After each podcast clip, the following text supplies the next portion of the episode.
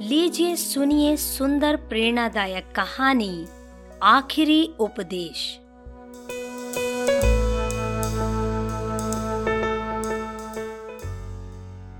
गुरुकुल में शिक्षा प्राप्त कर रहे शिष्यों में आज काफ़ी उत्साह था।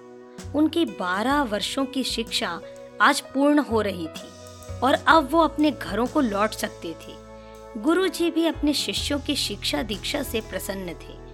और गुरुकुल की परंपरा के अनुसार शिष्यों को आखिरी उपदेश देने की तैयारी कर रहे थे।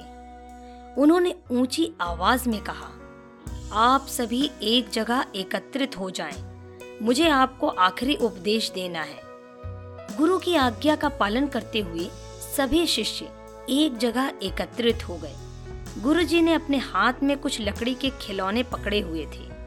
उन्होंने शिष्यों को खिलौने दिखाते हुए कहा आपको इन तीनों खिलौनों में अंतर ढूँढने हैं।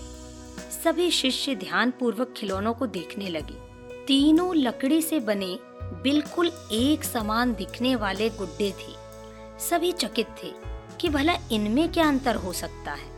तभी किसी ने कहा, अरे, ये देखो, इस गुड्डे में एक छेद है। यह संकेत काफ़ी था। जल्द ही शिष्यों ने पता लगा लिया और गुरुजी से बोले गुरुजी, इन गुड्डों में बस इतना ही अंतर है कि एक के दोनों कान में छेद है, दूसरे के एक कान और एक मुँह में छेद है और तीसरे के सिर्फ़ एक कान में छेद है। गुरुजी बोले, बिल्कुल सही। और उन्होंने धातु का एक पतला तार देते हुए उसे गुड्डे के कान के छेद में डालने के लिए कहा। शिष्यों ने वैसा ही किया।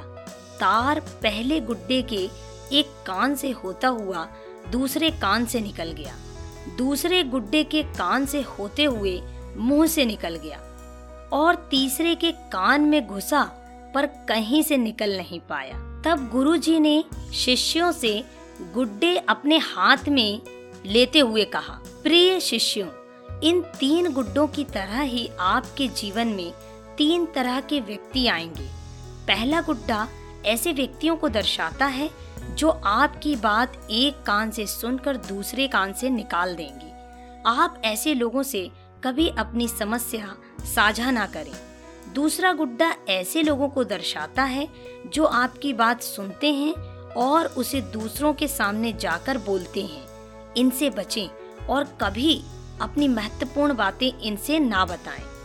और तीसरा गुड्डा ऐसे लोगों का प्रतीक है जिन पर आप भरोसा कर सकते हैं और उनसे किसी भी तरह का विचार विमर्श कर सकते हैं, सलाह ले सकते हैं।